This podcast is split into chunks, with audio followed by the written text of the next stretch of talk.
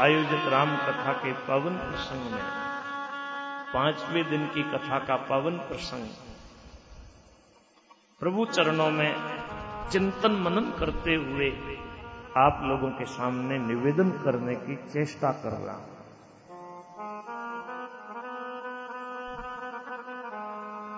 भरत जी, राम जी को मनाने के लिए चित्रकूट पधारे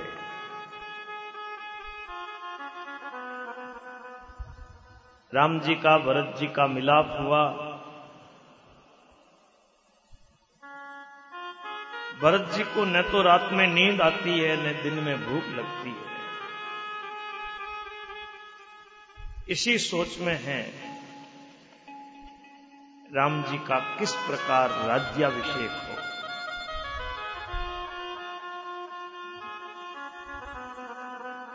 भरत जी ने सोचा, गुरु जी की आज्ञा मानकर राम जी ज़रूर अयोध्या चलेंगे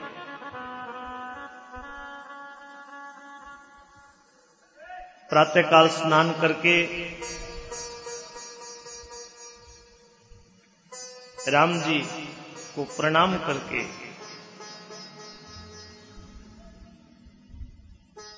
बैठे ही थे। भरत जी, वशिष्ठ जी ने उनको बुलावा भेजा। गुरु पद कमल प्रणाम करी। बैठे आय सुपाय विप्र महाजन सचिव सब। जुरे शवासद आ भरत जी गुरु महाराज को प्रणाम करके आज्ञा पाकर बैठ गए। ब्राह्मण, महाजन, मंत्री सब सभासद आकर बैठ गए। वशिष्ठ जी बोले, भरत सुनो, राम जी, धर्म धुरंधर, स्वतंत्र भगवान हैं। वे वेद की मर्यादा के रक्षक हैं राम जी की आज्ञा और राम जी का रूख रखने में हम सब का हित होगा।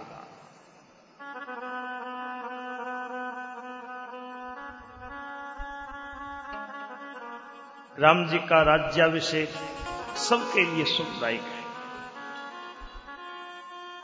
रघुनाथ जी अयोध्या किस प्रकार चले, विचार कर कहो। वशिष्ठ जी की बात सुनकर के कोई उत्तर नहीं दे रहा। सब मानो विचार शक्ति से रहित हो गए। तब भरत जी ने प्रणाम करके कहा, आपकी आशीष एक ऐसी है। आप जो निश्चय कर देंगे, उसे कौन टाल सकता है?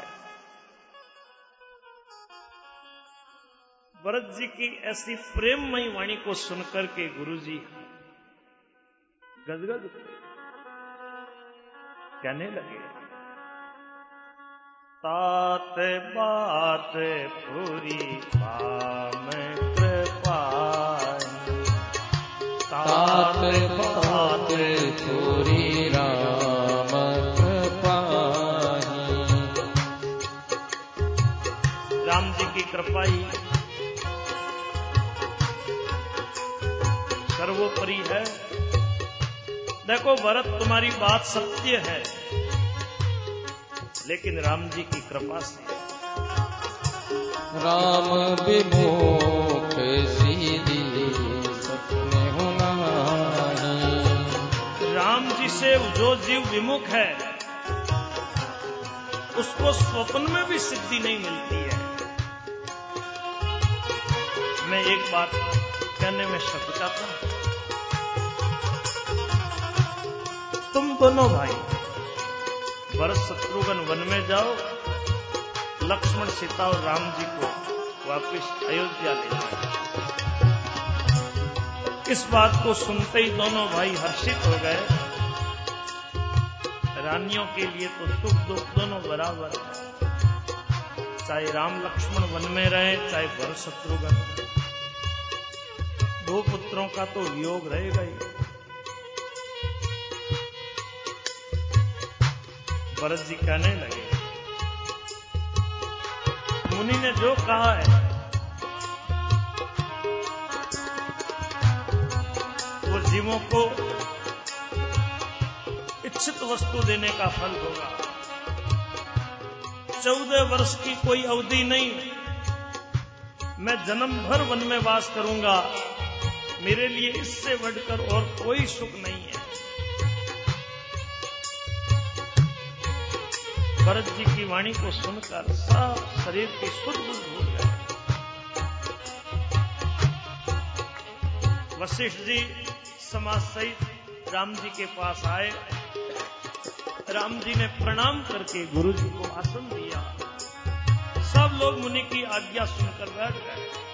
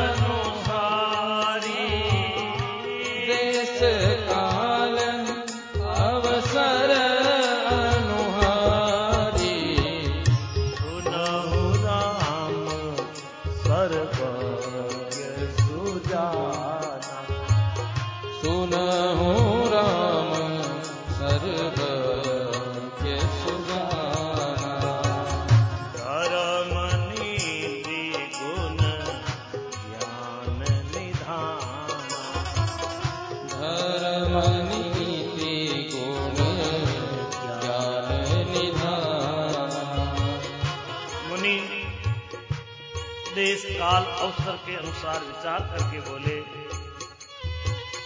राम, सुनो। जिसमें अयोध्या वासियों का, माताओं का व्रत का हित हो, वही उपाय बतलाइए।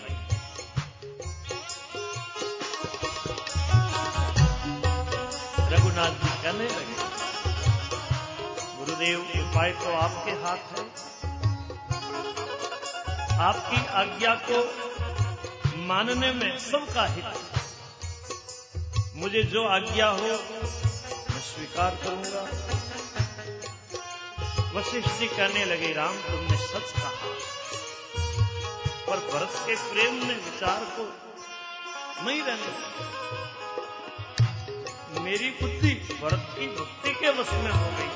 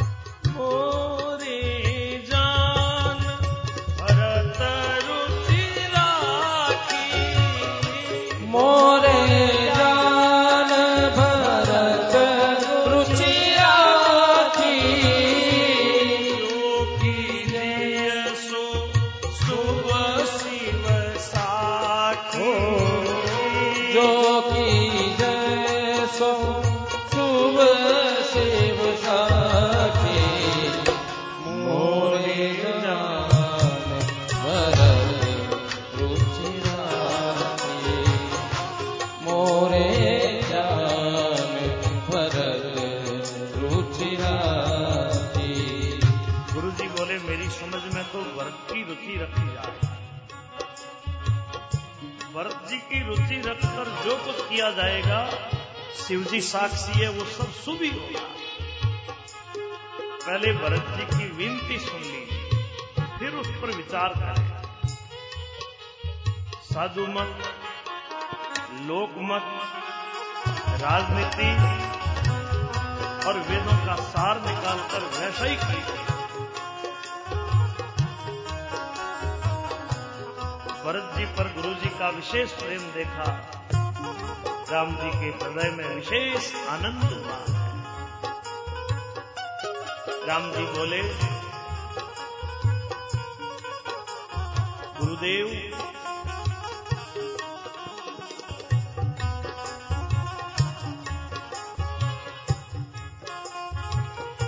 वयौन भुवन भरत संभाई।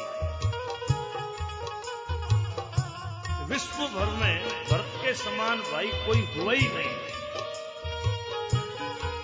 भरत जी जो कुछ कहेंगे, वही करने में भलाई है। इतना सा कह करके राम जी चुप हो गए। अब यहाँ देखो, भरत जी सभा में खड़े हो गए हैं।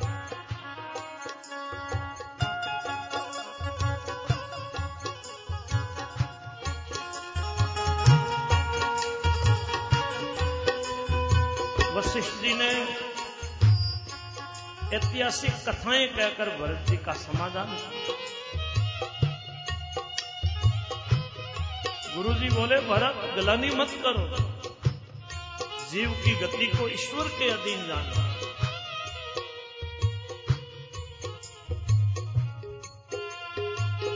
करे करावे राम जी। मैं कछु करता ना है हम करने वाले कौन एक जगह लिखा है।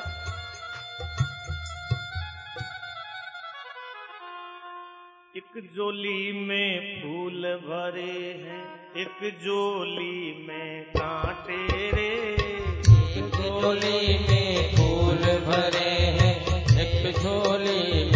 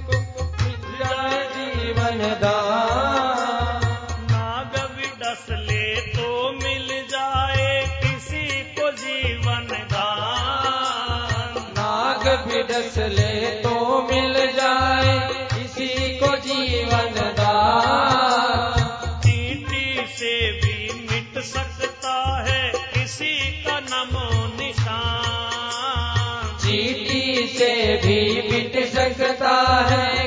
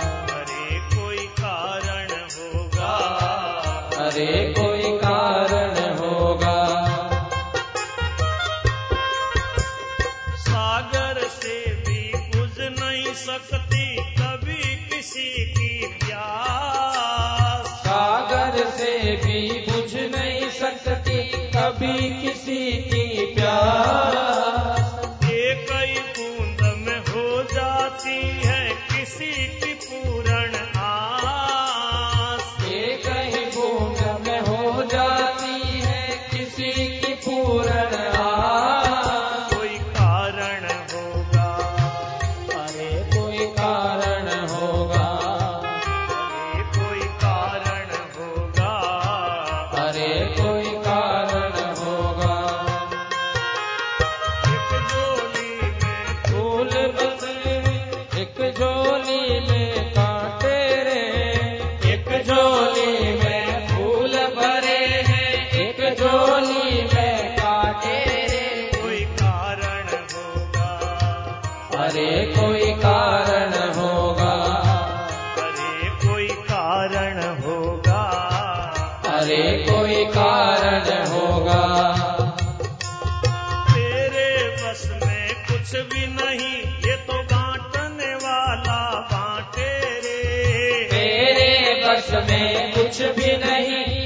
बांटने वाला बांटे।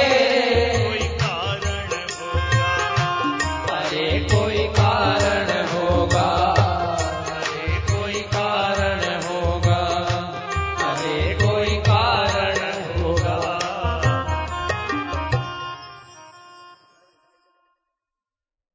आज गुरुजी भरत जी को कह रहे हैं भरत हृदय में गलानी मत करो।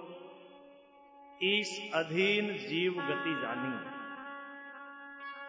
जीव की गति को ईश्वर के अधीन जानो।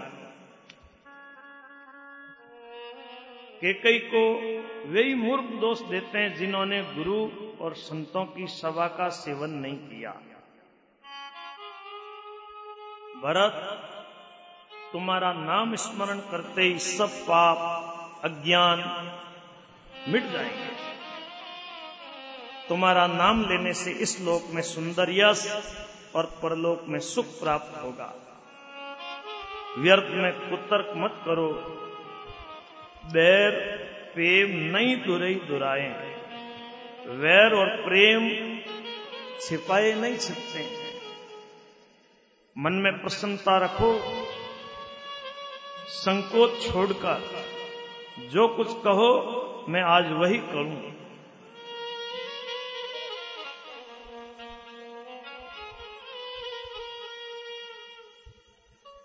आज इन वचनों से सारा समाज सुखी हो गया। इधर देवताओं ने डर कर सोचा, बना बनाया काम बिगड़ता ही दिख रहा है। क्योंकि राम जी तो भक्त की भक्ति के वश में हैं।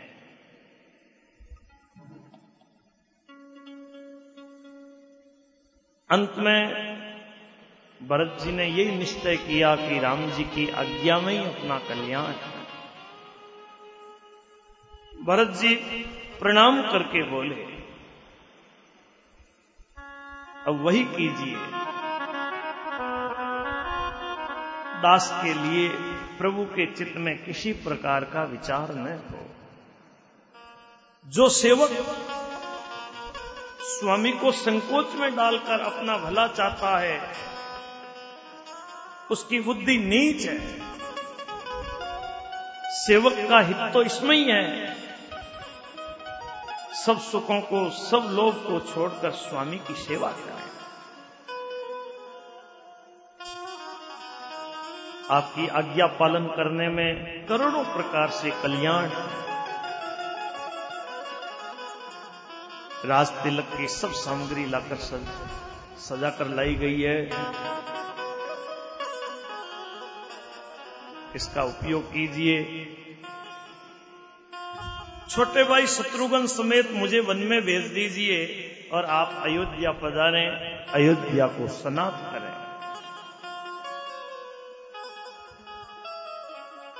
यदि आप अयोध्या जाने को तैयार नहीं हो तो लक्ष्मण और शत्रुघ्न दोनों भाइयों को अयोध्या भेज दीजिए, मैं आपके साथ चलूँ।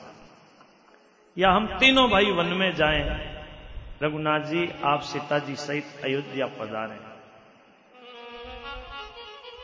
संकोच छोड़कर प्रभु, आप जो आज्ञा देंगे, हम आपकी आज्ञा का पालन करेंगे। भरत जी की वाणी सुनी, देवता सराहना करते हुए फूलों की वर्षा करने लगे।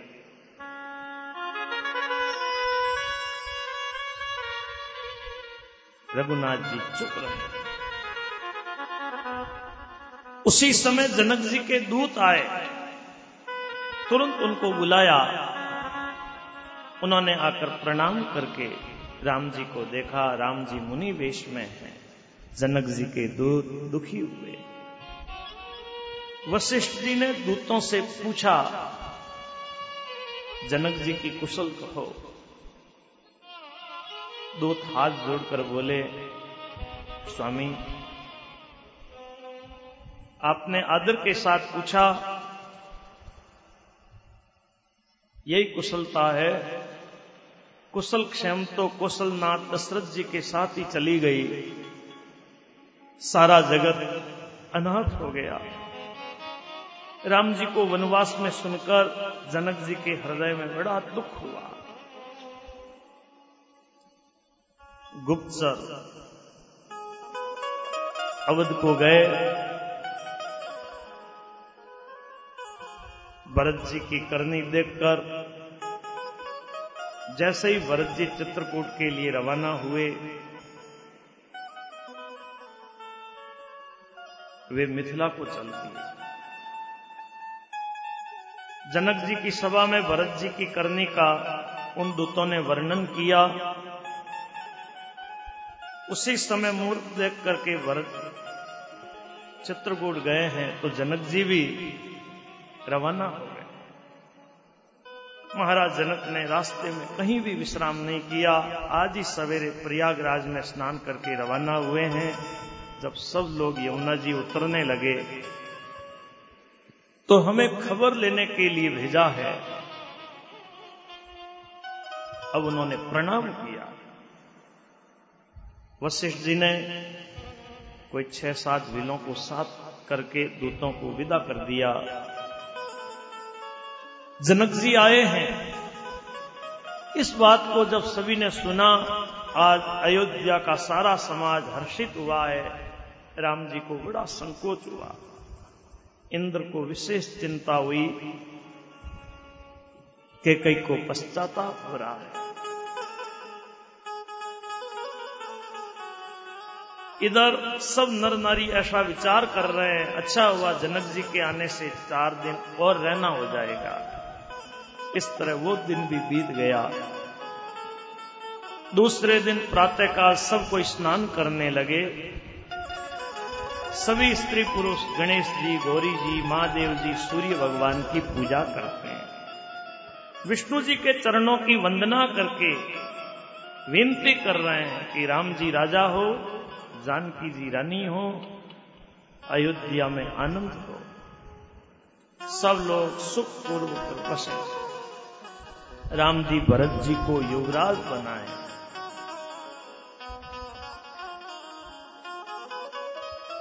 सब लोग प्रेम में मगन हैं। जनक जी आ रहे हैं। राम जी सभा के साथ खड़े हो गए। अगवानी में जाकर, अगवानी की जो ही राम जी का दर्शन हुआ, सबकी मार्ग की थकावट दूर हो गई। राम जी जनक जी से मिलकर समाज सहित सबको अपने आश्रम में लेकर के पहुँचे। हैं आज दोनों राज समाज शोक से व्याकुल हो गए। मुनि लोगों ने जनक जी को धैर्य धारण करने के लिए कहा।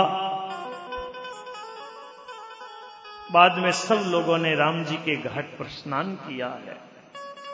वो दिन बिना जल के बीत गया। भोजन की बात तो दूर रही। किसी ने भी उस दिन जल तक नहीं पिया। पशु पक्षी हिरणों ने भी देखो आहार नहीं किया। जनक जी और राम जी दोनों ओर के समाज ने दूसरे दिन सवेरे स्नान किया। सब बढ़ के वृक्ष के नीचे जाकर बैठे। सबके मन उदास है, शरीर दुबले हो रहे हैं। विश्वामित्र जी ने सुंदर कथाएँ कहकर सारी सभा को समझाया कल भी सब लोग बिना जल रहे, अब कुछ आहार करना चाहिए। आज भी देखो, ढाई पहर दिन बीत गया है। जनक जी ने कहा, यहाँ अन्न खाना ठीक नहीं है। उसी समय अनेकों प्रकार के फल, मूल, वनवासी लेकर के आए हैं। आज धरा जनक जी की पौना ही कर रही है। गुरु जी की पूजा करके सब फलहार करने लगे। चार दिन बीत गए। ए विधिवासर बीते चारी, राम निरखी नर नारी सुखारी। चार दिन और बीत गए, राम जी को देखकर सभी नर नारी सुखी सबके मन में एक इच्छा है, सीताराम जी के बिना जाना अच्छा नहीं। मंदाकिनी में तीनों समय स्नान और इधर राम जी का दर्शन। चौदह वर्ष तो ऐसे ही सुख के साथ पल में बीत जाएँगे। सीता जी की माँ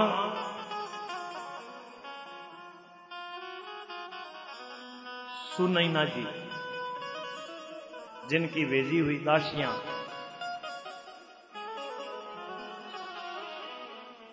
अवसर देख करके आई। सीता जी की सासुएँ उस समय फुर्सत में है। कौशल्या जी ने आदर के साथ उनका सम्मान किया। सुनैना जी बोली विदाता की बुद्धि बड़ी टेढ़ी है। दूध के फ़ैन जैसी कोमल वस्तु को वज्र की टांकी से फोड़ रहा है। विदाता की सभी करतूतें भयंकर है। सुमित्रा जी बोली विदाता की चाल बड़ी विपरीत है। कौशल्या जी बोली, किसका दोष नहीं? किसी का भी दोष नहीं है। दुख, सुख, हानि, लाभ सब कर्म के अधीन है।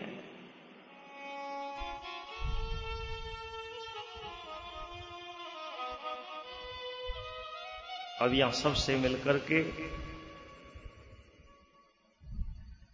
सीता जी को साथ भेजने के लिए प्रार्थना की। आज्ञा पाकर सीता जी समेत सीता जी की माँ पुनः अपने डेरे पर गए आज सीता को तपस्विनी वेश में देखकर जनक जी को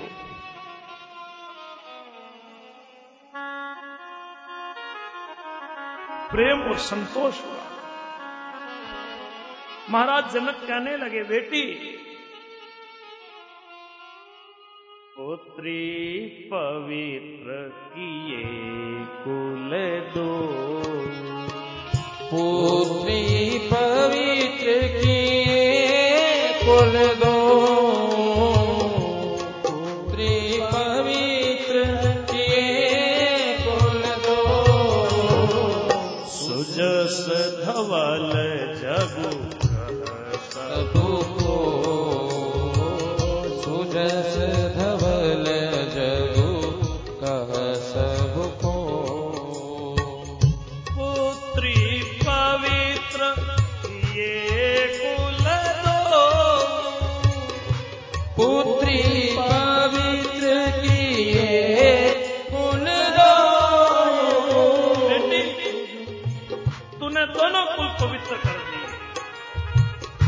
तेरे यश से सारा जगत उज्जवल हो रहा है, ऐसा सब कोई कहते हैं।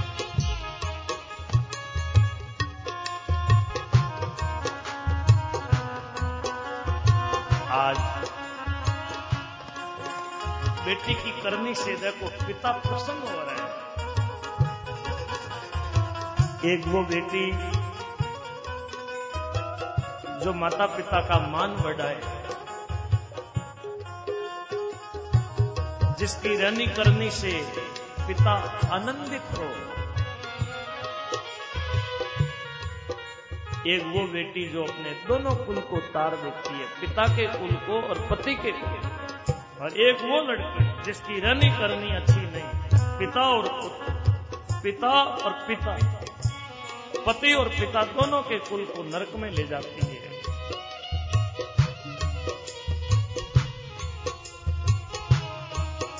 जनक जी स्नेह में बोले। सीता जी संकोच में पड़ गई। माता पिता ने बेटी को हृदय से लगाया। जाओ, सासुओं की सेवा छोड़कर यहाँ रहना उचित नहीं। जनक जी ने आज्ञा दी। रानी से मिलकर सीता जी विदा हुई।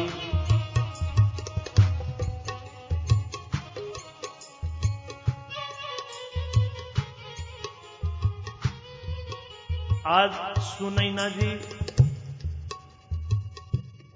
भरत जी की दशा का वर्णन करती भरत जी का व्यवहार सुनकर के राजा रानी पुलकित हो गए। वे भरत जी के सुंदर यश की सराहना करने राजा ने कहा, लक्ष्मण जी वापस चले जाएँ और भरत जी को वन में भेज दिया जाए। इसमें सभी का भला है।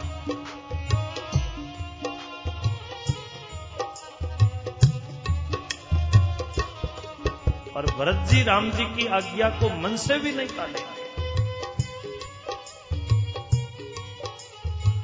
जनक सुनैना जी इस प्रकार भरत जी की चर्चा कहते सुनते रहे।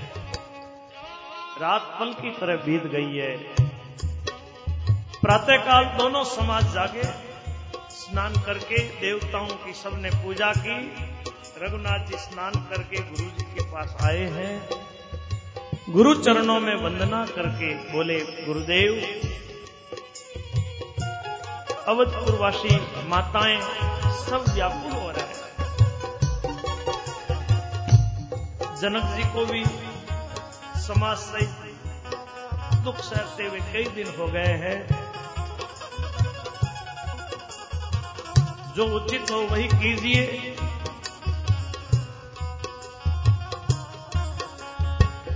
गुरु वशिष्ठ जी बोले, राम, तुम्हारे बिना घर, बार, सब सुख साथ दोनों राज समाजों के लिए नरक की तरह है। तुम्हारे बिना ही सब दुखी है।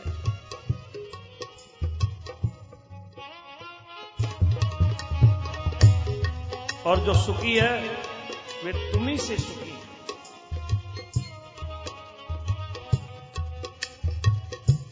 सबके जी में जो कुछ है, वो सब तुम जानते हो।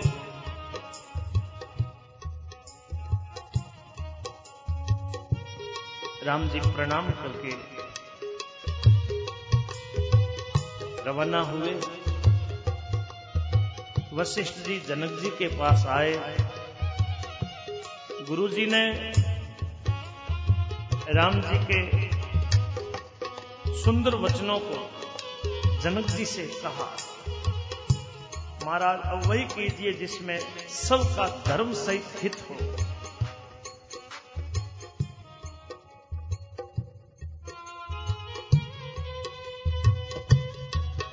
समय का विचार करके राजा जनक जी धीरज धारण करके समाज सहित भरत जी के पास आए। भरत जी ने आकर के प्रणाम किया, स्वागत किया, सबको आसन दिए। जनक जी कहने लगे, भरत, राम जी का स्वभाव तो तुम्हें मालूम ही है। राम जी धर्म परायण है। अब तुम जो आज्ञा दो, वही उनसे कहा जाए भरत जी बोले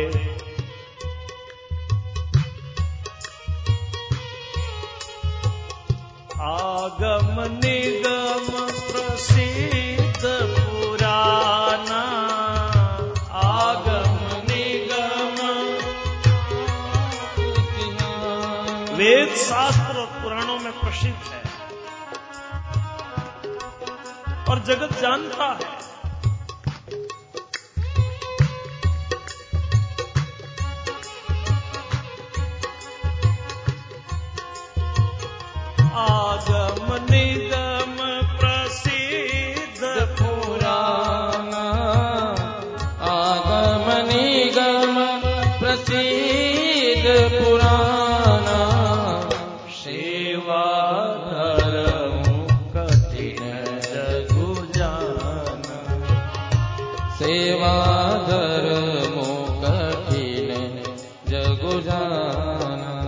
सेवा धर्म बड़ा कठिन है। सेवा करना ये सबसे ऊँचा साधन है। एक मारवाड़ी कहावत है करोला सेवा तो पाओला मेवा। संसार में माँ का सबसे ऊँचा स्थान क्यों है? माँ का दर्जा सबसे ऊपर। मातृदेवो भव। क्योंकि बालक के मल मूत्र माँ होती है। जो सबसे छोटा काम करता है, वो सबसे बड़ा माना जाता है। हनुमान जी सेवा के कारण राम जी के चरणों में जब वो स्थान पा लेते हैं, सेवा धर्म को सबसे बड़ा कठिन बताया है। सब कोई सेवा नहीं कर सकते।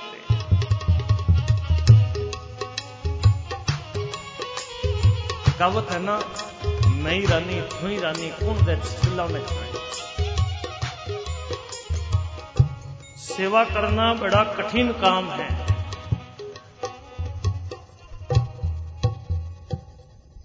भरत जी बोले, मुझे पराधीन समझकर मुझसे न पूछो। राम जी की रुचि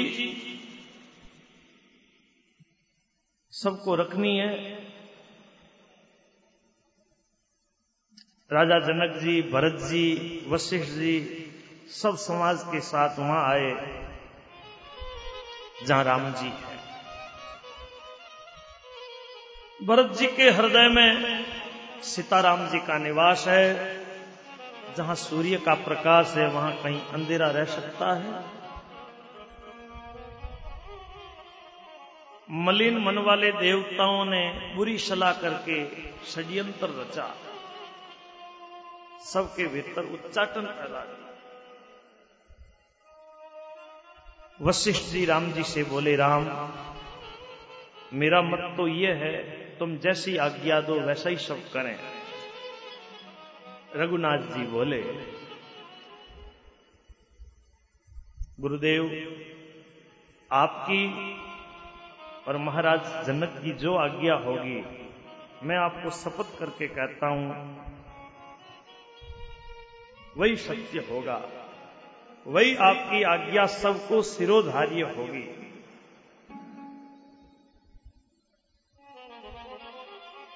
भरत जी ने यहाँ को प्रणाम करके कहा, प्रभु, आप पिता, माता स्वर्ग मित्र, सब कुछ आप मैं भुजा उठा करके बड़े ज़ोर के साथ कहता हूँ, आपके सिवा दूसरा मेरा कोई नहीं है। अज्ञा समन सुसाहिब सेवा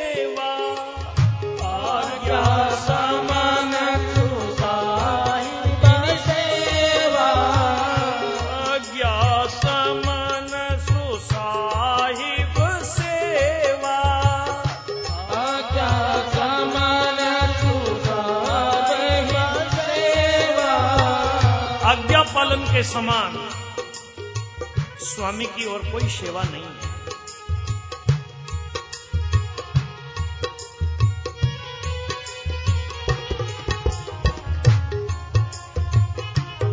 कपट स्वार्थ और चारों फलों को छोड़कर स्वाभाविक प्रेम से स्वामी की सेवा करना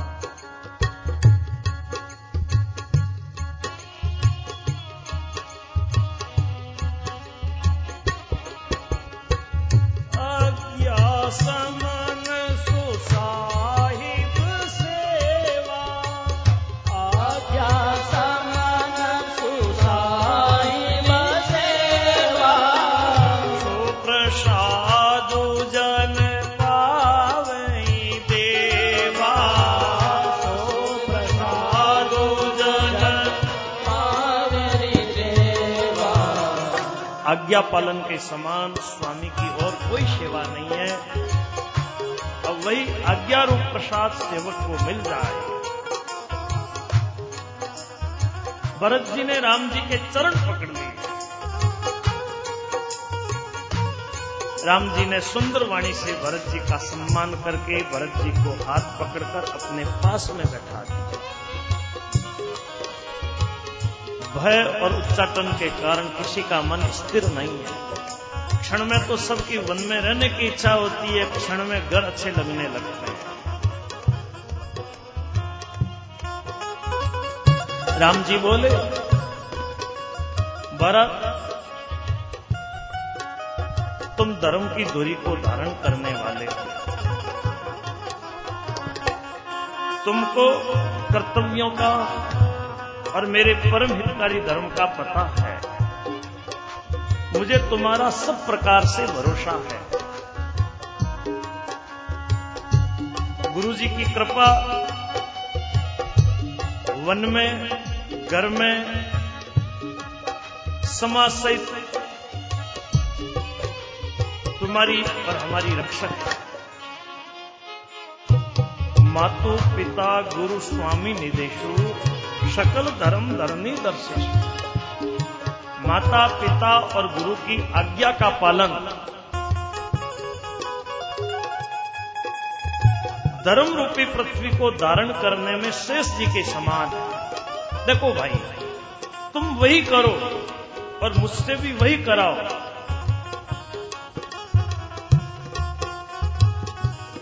साधक के लिए एक ही साधना, यानी आज्ञा पालन रूपी साधना।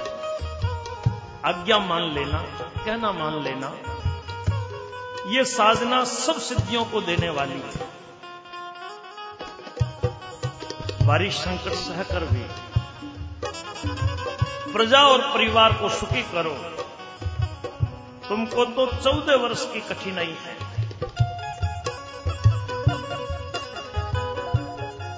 अब भरत जी ने देखो, राम जी के वचनों को स्वीकार किया। भरत जी बोले, आप मुझे कोई अवलंबन दें, कोई सहारा दें, जिसकी सेवा करके मैं अवधि का पार पा अवधि को बिता दूँ। अभिषेक के लिए गुरु जी की आज्ञा पाकर मैं सब तीर्थों का जल लेकर आया हूँ। उसके लिए मुझे क्या आज्ञा है? और आपकी आज्ञा हो तो चित्रकूट के तीर्थों के दर्शन कर लूँ। रघुनाथ जी बोले, अत्रि की आज्ञा को सिरोधार्य करो। उनसे पूछकर वे जैसा कहें वैसा करो। निर्वय होकर चित्रकूट के तीर्थों के दर्शन करो।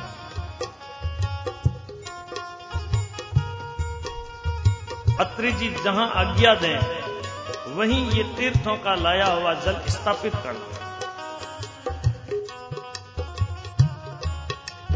धन्य भरत जय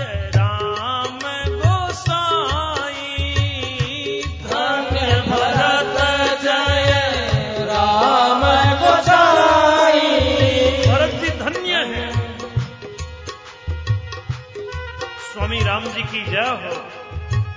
ऐसा कहते हुए देवता हर्षित होने लगे। कहत देव हर्षत